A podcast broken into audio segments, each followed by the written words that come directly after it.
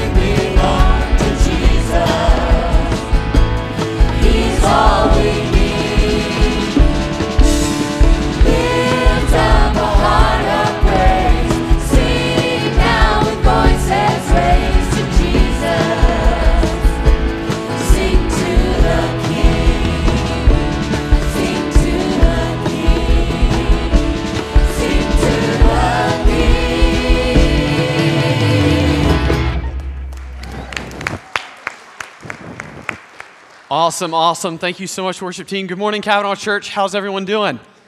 Man, to know him is to love him, and to know that we belong to him and that he sits on the throne right now in complete control. It's just amazing to know his love for us, his grace, and his mercy. And I'm so thankful for what he's done for us on the cross through his son, Jesus Christ, and that he reigns in our hearts today. And thank you so much for coming and singing together and lifting up all praise, glory, and honor to him. It's good to see you in the Lord's house today. It's good to be able to worship with you.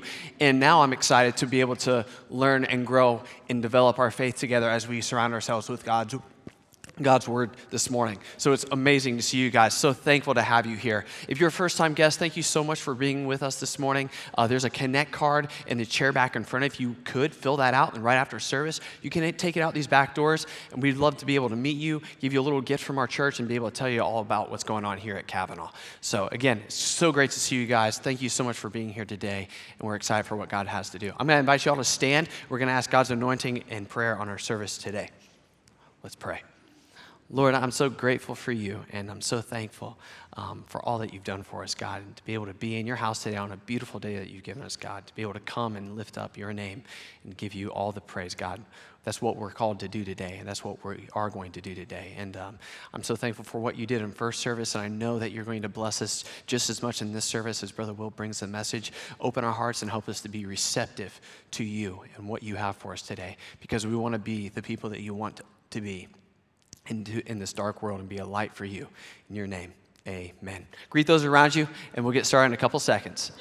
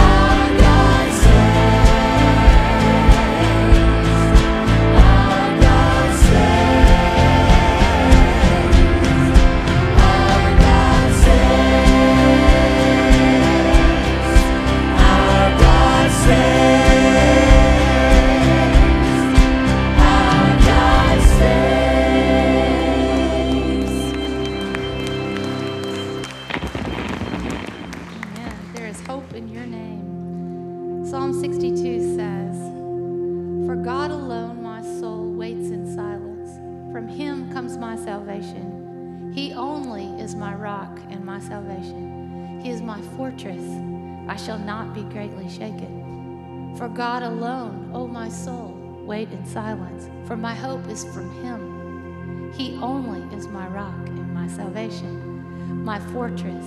I shall not be shaken. On God rests my salvation and my glory. My mighty rock, my refuge is God. Trust in him at all times, O people. Pour out your heart before him, for God is a refuge for us. Once God has spoken, and twice I have heard this that power belongs to the Lord. Power belongs to the Lord. We are the creation, not the creator. So we have limitations, don't we?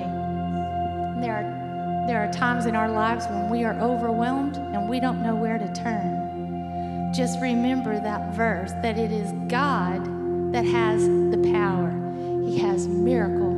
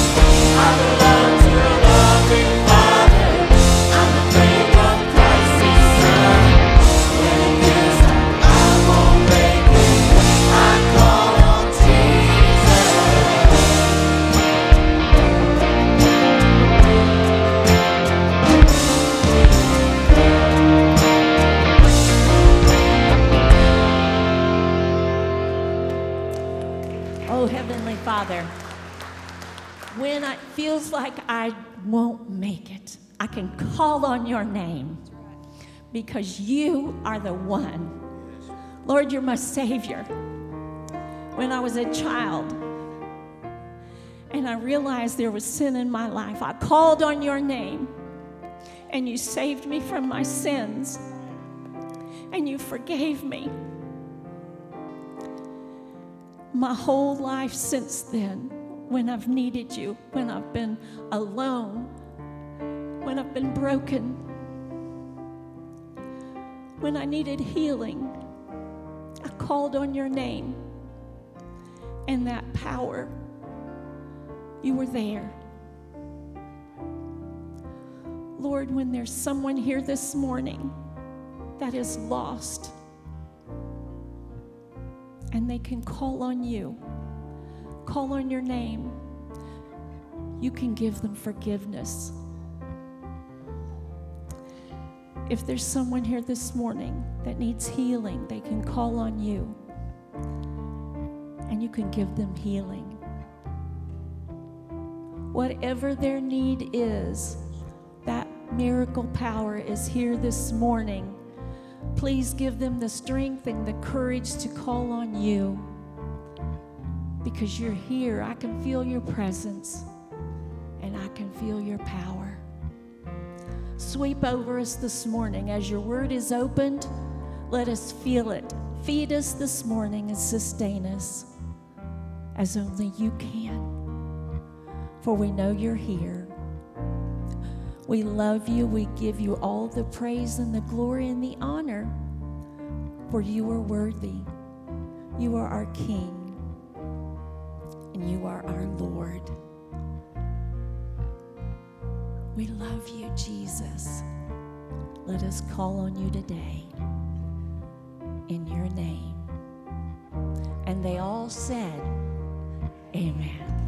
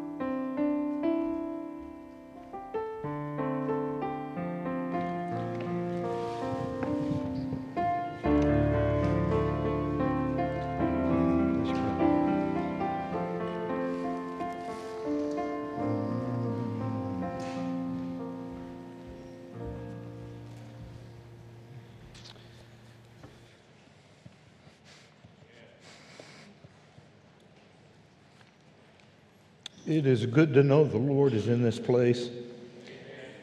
And why wouldn't He be? It's His house.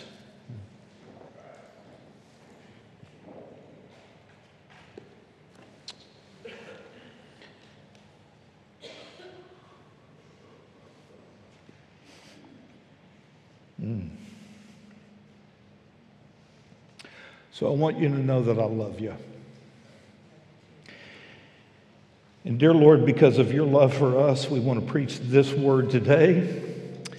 And I pray that hearts would be open and lives would be receptive to hear from you. Church, today I'd like for us to look at one verse in Proverbs that really provides a foundation for understanding the cultural shifts that are destroying the morality of our country. This verse is so important that it is stated twice in the book of Proverbs with one slight difference. The first time it appears is Proverbs 1, verse 7. It says, The fear of the Lord is the beginning of knowledge, but fools despise wisdom and instruction. It's repeated in chapter 9, verse 10. The fear of the Lord is the beginning of wisdom, and the knowledge of the Holy One is understanding. In a world that has rejected truth, wisdom, and knowledge, I think we should be hungry for it today. And the Word of God tells us the beginning of wisdom, knowledge, and understanding is when we understand who God is and when we have a reverential fear for Him. But, but that brings an interesting question. What, what does it mean to fear the Lord? Well, I think that sometimes we try to water down this concept. I know that I have been guilty of doing that, and I repent of it today. We say, well, it really doesn't mean to be afraid of God. What it means is to revere Him and respect Him and to stand in awe of Him. That is true. Yet, in another sense, I think it actually means you need to be afraid of God. The Hebrew word that is used in Proverbs 1 7 and 9 10 has a variety of applications, ranging from reverence and respect to panic and utter terror. It was the word used for the fear experienced by those men on the vessel that Jonah was on when they were being battered with the storms. They were terrified. After all, fear itself is not always a totally negative emotion. In its most basic sense, fear is the emotion that warns us of danger and that elicits from us responses that may save our life. I don't know how you were when you were a kid. I kind of lived on the edge, and if somebody dared me to do something, I was going to take them up on that dare. And very seldom did I say no to a double dog dare. However, I can remember a couple of times, even with a double dog dare, I was so afraid and so scared that I did not do that stupid thing somebody was wanting me to do. And you know what? It probably saved my life. Church, I want you to understand this morning that the Bible teaches our God is a consuming God. He's not a tame God. And in some sense, just being in the presence of Almighty God can be terrifying. In Exodus chapter 3, Moses was living on the, in the interior of a vast desert, tending his father in law's sheep. One day, he saw this bush ablaze on the slopes of Mount Horeb. When he decided to investigate this strange fire that he saw in the distance, he was surprised to find that it was mysterious and ominous. And I think the fire was much larger than what we typically see portrayed in, in pictures and photographs. This fire in Exodus chapter 3 was large enough to attract Moses' attention from some distance away. It was a terrifying blaze because it represented the presence and the holiness of God Himself. And the Bible even states that our God is a consuming fire. Out of the fire came the voice of God Himself like a thunderclap. And Exodus 3 6 says that Moses hid his face because he was afraid. The word is terrified to look at God. Years later, Moses was back at this very same mountain, this time as leader of the newly liberated slave nation of Israel. And here's what Exodus chapter 19 says There was thunder and lightning with a thick cloud over the mountain, and a very loud trumpet blast. Mount Sinai was covered with smoke because the Lord had descended on it like fire. The smoke billowed up from it like smoke from a furnace. The whole mountain trembled violently, and the sound of the trumpet grew louder and louder. And the people were terrified at the glory of God. We have a similar picture in Isaiah chapter 6 when the great prophet, the most intelligent and regal of all the prophets, Isaiah, was given an audience with the Shekinah glory of God. He saw the Lord seated on a throne, high and lifted up, and the train of his robe filled the temple. Above it were the seraphs attending the throne of God, and they were crying out, Holy, holy, holy is the Lord Almighty. The whole earth is full of his glory. And their voices made the temple shake, and the building was filled with this billowing smoke. And Isaiah, terrified, cried out, Woe is me! I am ruined. The prophet Ezekiel had a similar experience as he opened his book, describing an incredible vision of the throne of God hurling through the sky toward him, surrounded by bizarre angels traveling on wheels, inside of wheels, over which arose a great expanse. And above the expanse was what appeared to be a throne of sapphire.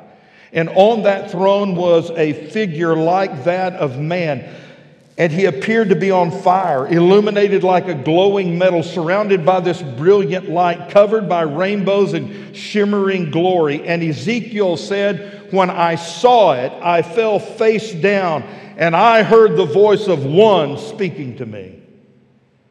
The book of Revelation opens with a very similar image. John the apostle, the author of the book, described hearing a voice behind him, and that voice said, I am the Alpha and Omega, the beginning and the end, the first and the last.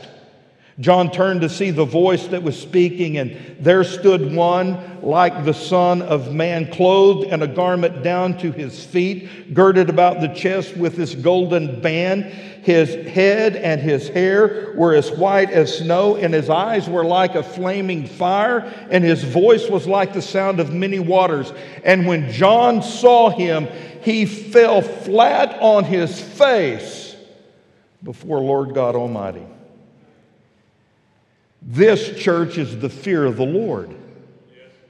And if I were to try to define the fear of the Lord to you today, I think we could define it like this it is a healthy sense of sanctified terror at the majestic holiness of the endless attributes of God the Father, God the Son, and God the Holy Spirit. And, church, let me remind you, Jesus told us not to fear those who could kill the body, but we should fear him who could cast both body and soul into hell. Hmm. When we really recognize the fear of the Lord, all other fears fall from our lives and all other facts fall into place. When God Himself takes over the throne in the center of our thinking, all other realities align themselves in a cohesive structure that begins to produce within us the wisdom and the knowledge and the understanding that we need to think smartly in a foolish world. That's why the fear of the Lord is the beginning of wisdom. Without that, we have no basis for thinking eternal thoughts, no rationale for transcendent living, no foundation for absolute morality, no framework for piecing together the billions of bytes of data that make up this universe. Without it, there is no reference point for clear thinking and no abiding power for clean living. Without it, there is no ultimate hope, not one little bit. There is no basis for healthy self imaging. We can make no sense of the past, and we have no plan for the future. Truth becomes whatever we want it to be. And that's why one theologian said if God is dead, everything is justifiable. Our society today has lost the wonder and the majesty and the fearsomeness of God's presence. And I believe that's why we've abandoned respect for His Word and for the absolute standards that flow from His being like streams of light radiating from the sun. However, the, the book of Proverbs wants to rectify that for us. And perhaps you're, you're here today and you're saying, How in the world can I develop the fear of the Lord? Do, do, do, I have to see a burning bush like Moses did? Do I, do I have to see fire fall from heaven like Elijah? Do I have to have a vision like Ezekiel or John the Baptist? No. Visions in our current age are unreliable things. Usually, when I have a vision, it's because I've eaten a fried bologna sandwich too late. the Bible has been given in full Church, listen to me. The canon of Scripture is closed, and I don't believe God is issuing any new extra biblical revelation by means of your dreams or your visions. We went to Raleigh, North Carolina for the Free Will Baptist National Convention. As we were coming back, we drove through the Great Smoky Mountains. They're beautiful. I just don't like driving through them people zipping around me, driving like crazy. I'm a flatlander. I grew up out in West Texas where roads are flat and straight. I, I hate going down mountains and up mountains and through the curves and people flying by you like they're, they're crazy. But the whole time I was singing that Ronnie Milsap tune, Smoky Mountain Rain. Until Angie finally said, I've had enough of it, shut up. But as we were driving through the Smoky Mountains, I remembered this story that I had read about a man from the Smoky Mountains. He refused to go to church. His wife nagged him so incessantly that he finally told her, All right, I'll not only go to church, I'll join the church. She said, Well, to join our church, you have to describe to the deacons a vision that you've had. There were some mountain churches that were emotional and they believed in these visions. And so the man went to the deacons and told him this story. He said, When I was walking through the, the woods, a, a fireball fell from heaven and landed at my feet, and a voice spoke to me and said, Join the church. Well, the deacons were mighty impressed, and so they admitted the man into the church. When, when his wife heard the story, she was skeptical, and after arguing with him about it, she finally said, Now, John, you tell me the truth. You didn't have a vision like that at all, did you? He admitted that he had made up the story. So she made him march himself right back to the church and confess his fabrication to the deacons, and they promptly threw him out of the church. He left shaking his head. He said, This is the craziest church I've ever seen. You tell a lie and they let you in, you tell the truth and they kick you out. well, let me tell you, you don't have to have a vision like Ezekiel or John. You just need to study the Word of God. You, need to consider the qualities of God described in the Bible. Church, we need to take seriously the wrath of God the holiness of God, the majesty of God, the omnipotence of God. We need to remember that our God is a consuming fire, that He is without beginning of days or end of life, that He is eternal in the heavens, that He is the absolute governor of the universe. He is King of kings and He is Lord of lords. I want you to look at the process for cultivating a heart that fears the Lord right here in Proverbs chapter 2, verses 1 through 5. The wise man said, My son, if you accept my words and store up my commands within you, turning your ear to wisdom and applying your heart to understanding, and if you call out for insight and cry aloud for understanding, and if you look for it as for silver and search for it as for hidden treasure, then you will understand the fear of the Lord and you will find knowledge. The God fearing person saturates himself or herself in the Word of God. He accepts God's word. He stores up God's commandments within him, like Mary, who pondered all these things in her heart. He turns his ear to wisdom and applies his heart to understanding the truth of Scripture. God fearing people search out the promises and the commands and the truths of God's word like a man looking for silver or for hidden treasure. They saturate their minds with the Bible. Without the guidance of the life giving Word of God, we are spiritually and morally and even intellectually dehydrated. But as we soak in the Scripture and saturate, saturate our minds and our hearts with God's Word, we become what God has always designed and intended for us to be. The book of Proverbs has 20 references to fearing the Lord. And by looking at some of these 20 verses, we have a portrait of what it means to be a God fearing man or a God fearing woman. So I'm just going to throw these out to you. You can write them down if you would like. Number one, to fear God is to avoid evil.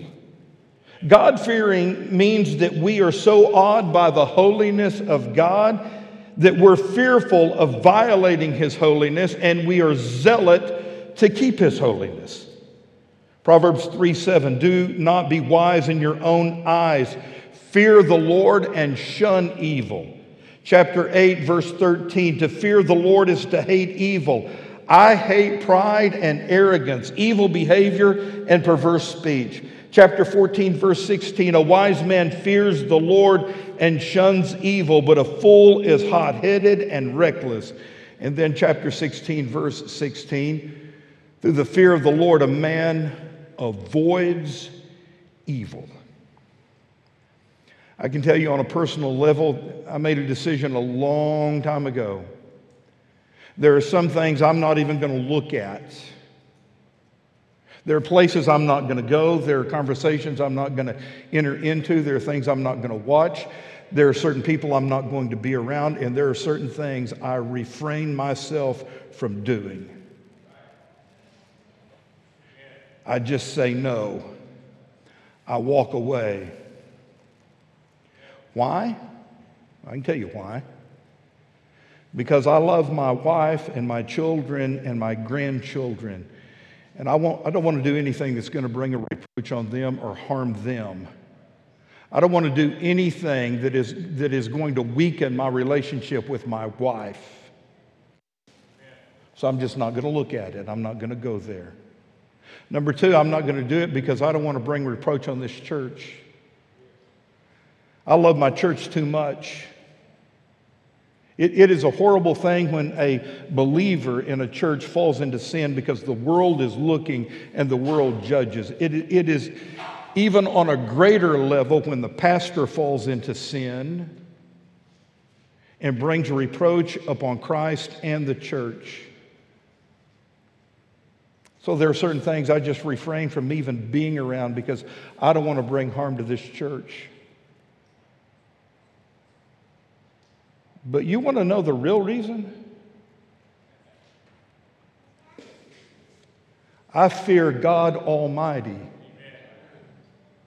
Now, now here, here is the, the, the point of contention with many of you, and I'm going to come back to this and address it later. You're, you're trying right now to, to balance and rectify the fact that our God is so loving and so good and so gracious, but now preacher is saying that God is holy and a consuming fire and we should fear him. How, how do we bring all this together?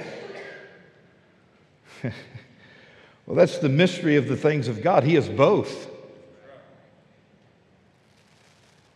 And we should not only love him, we should also respect him. Number two, to fear the Lord is to cultivate humility. Fearing God means that we are so awed by his majesty that we're afraid of usurping it and we are eager to reflect it.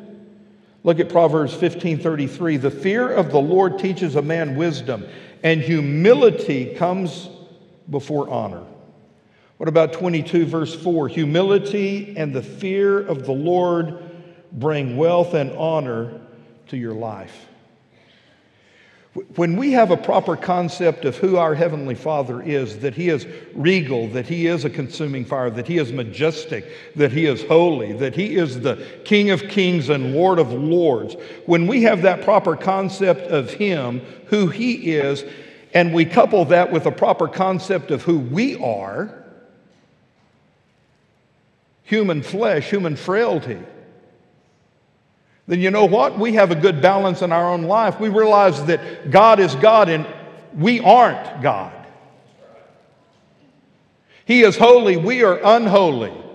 He is just, we are unjust. He is all love, we are no love. He is to be feared, and we are to fear him. And when we do that, it cultivates humility in our life. You know what your biggest problem is? Pride. It was the very first sin ever committed, and it happened in heaven. We're full of pride. The way we get rid of pride in our life is by having a proper concept of who our Heavenly Father is, coupled with who we are. Number three, to fear the Lord is to live righteously. Fearing God means that we are so awed by God's righteousness that we're afraid of heading the wrong way in our life and we are eager to live the right way. Chapter 14, verse 2. He whose walk is upright fears the Lord, but he whose ways are devious despises him. Number four, to fear the Lord is to live securely.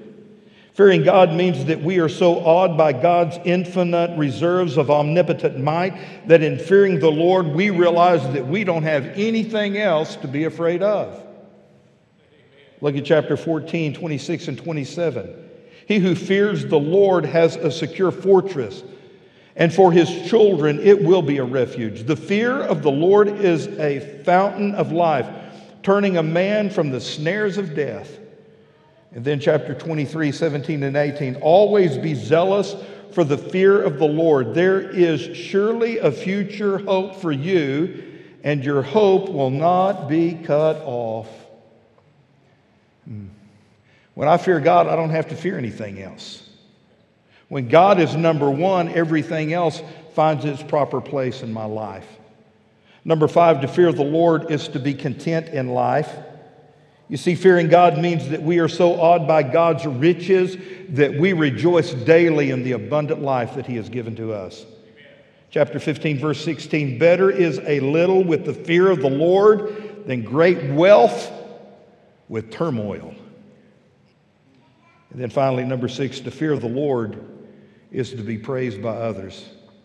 Proverbs 31 is about that great, wonderful mother and wife. And here's what it says in verse 30 about her Charm is deceptive and beauty is vain, but a woman who fears the Lord, she shall be praised.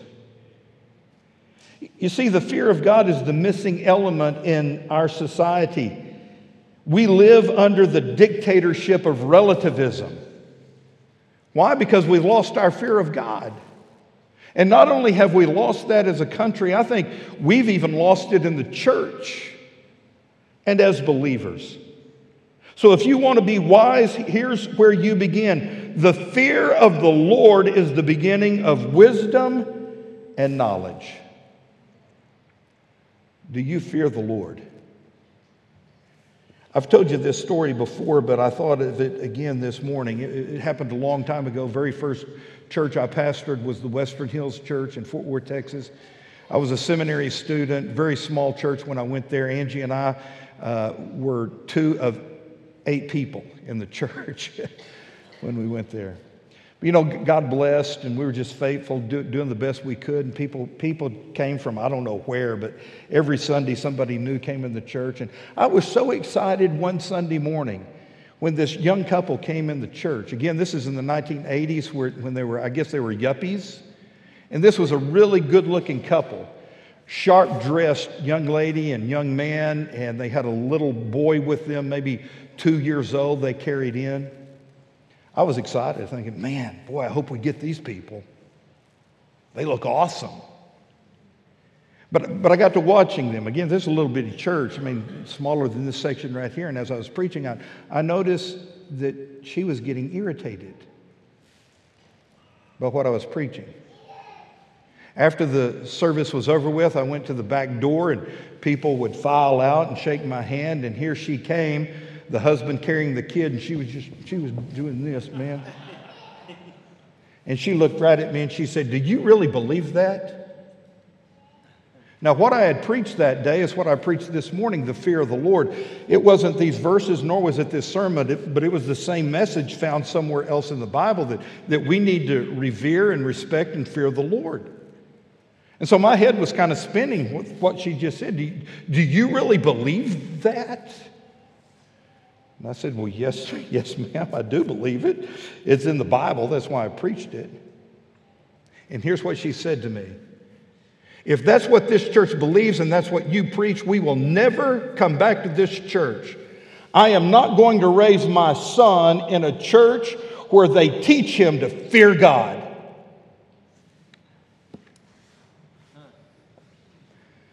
I said, okay.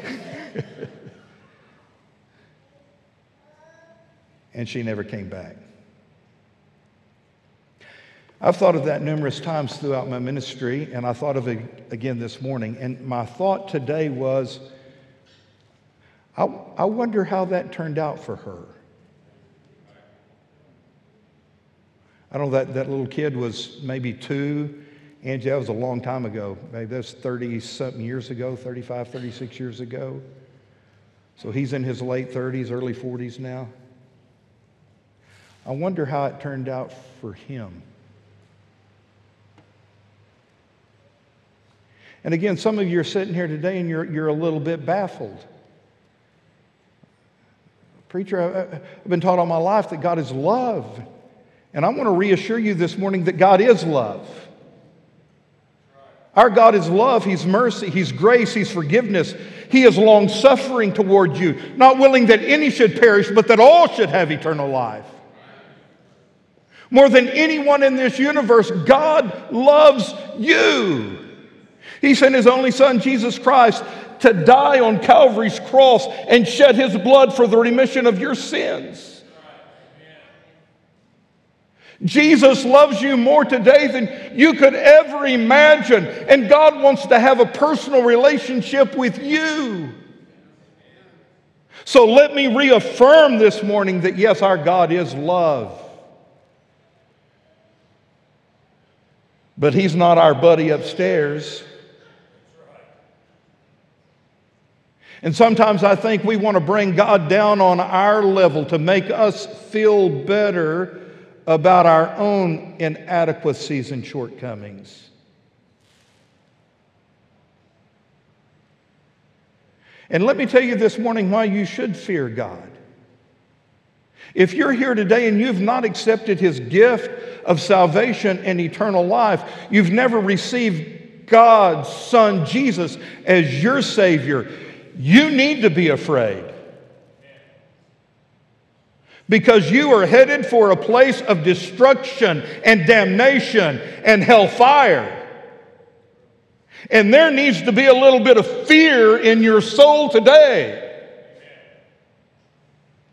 One of the reasons I got saved, Jason, is because my preacher preached on hell one Sunday night. I was just six years old. He lifted the lid of hell and I could feel the heat. And I'll tell you, the reason I came to the altar and was saved is because I didn't want to go to hell. So, again, fear, fear is not always a bad thing, it, it'll prevent you from doing some really dumb things. But what about this? What if you are here today and you're a Christian? You're a believer. Do, do we, should we still fear the Lord? Well, in a sense, I believe you should. And let me give you one good reason why, one good example. If you're here today and you are a Christian, but there is an unconfessed sin in your life, you've slipped, you've messed up, you've, you've sinned, and you've not repented of that sin, you have become very uncomfortable with this sermon. And, and you're wishing I would just shut up and end it and let you go. The reason you're so uncomfortable is the Holy Spirit is convicting you. And you know there's something wrong in your life. You know that there's an unconfessed sin. You know that, that God is looking at you right now.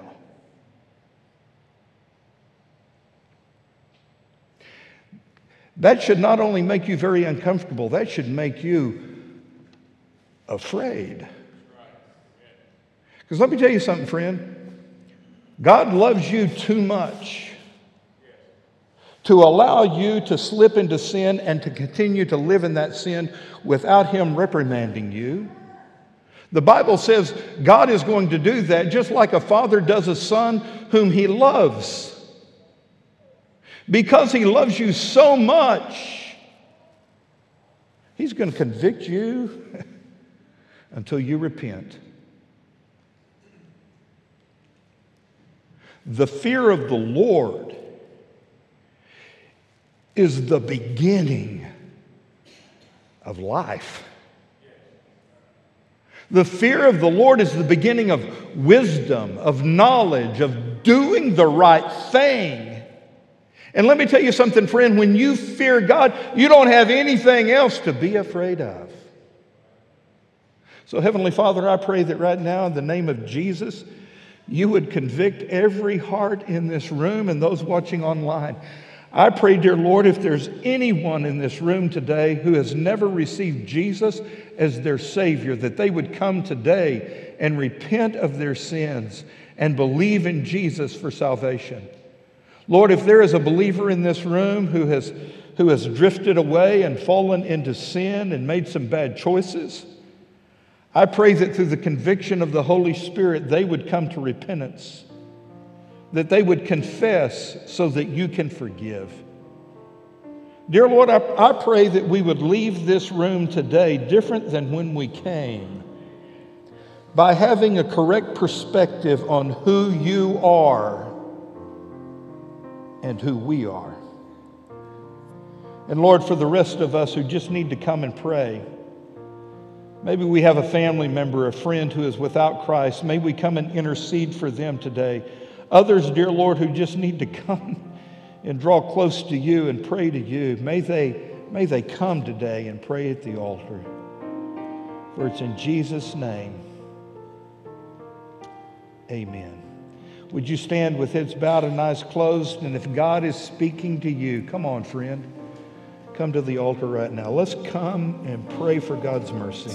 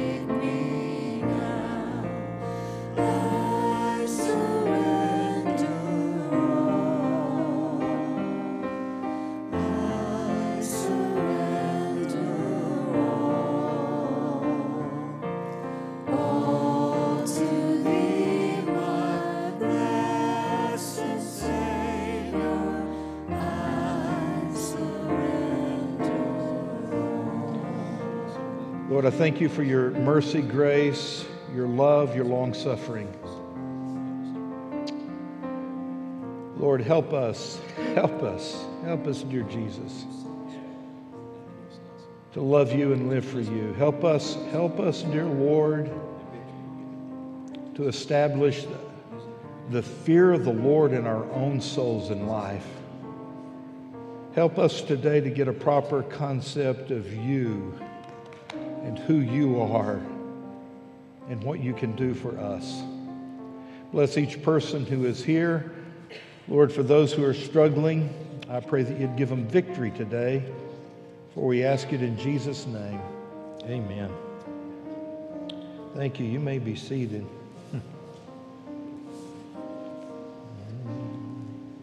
Well, I love you. I started that way, I'll just end that way.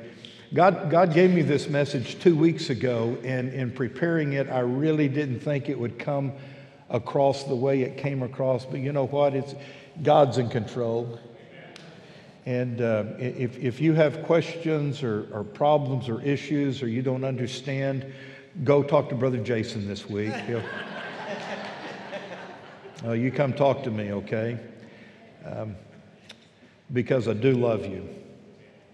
When you leave today, make sure that you drop your offering in one of those black boxes. Come back Wednesday night. We're going to have church again. I want you to pray for Sandy Rogers. She had surgery this week and is recovering. Camilla Cantrell had knee replacement surgery. Brother Stacy Cronister has been in the hospital for well over a week. He needs our prayers. Pray for him. And then from our first service, uh, Winona Owens has been in the hospital pray for her. How many of you might have an unspoken request? Would you lift your hand if there's a need or burden that you have? Amen. God bless you. You can see almost every person in the room has raised their hand. Pray for each other, all right? Let me pray for you before I dismiss you. Heavenly Father, I pray a blessing on our church congregation today. Thank you for the lives of each person who is here. Thank you for their families. I pray that you would bless us as we live, leave this place today, Lord. Help us to determine in our own hearts that we're not going to sin against the Lord and that we're going to live holy lives. I pray, dear Lord, that you would enable us to be salt in a corrupt society, to be light in a dark world this week. In Jesus' name, amen. God bless you. Have a great week.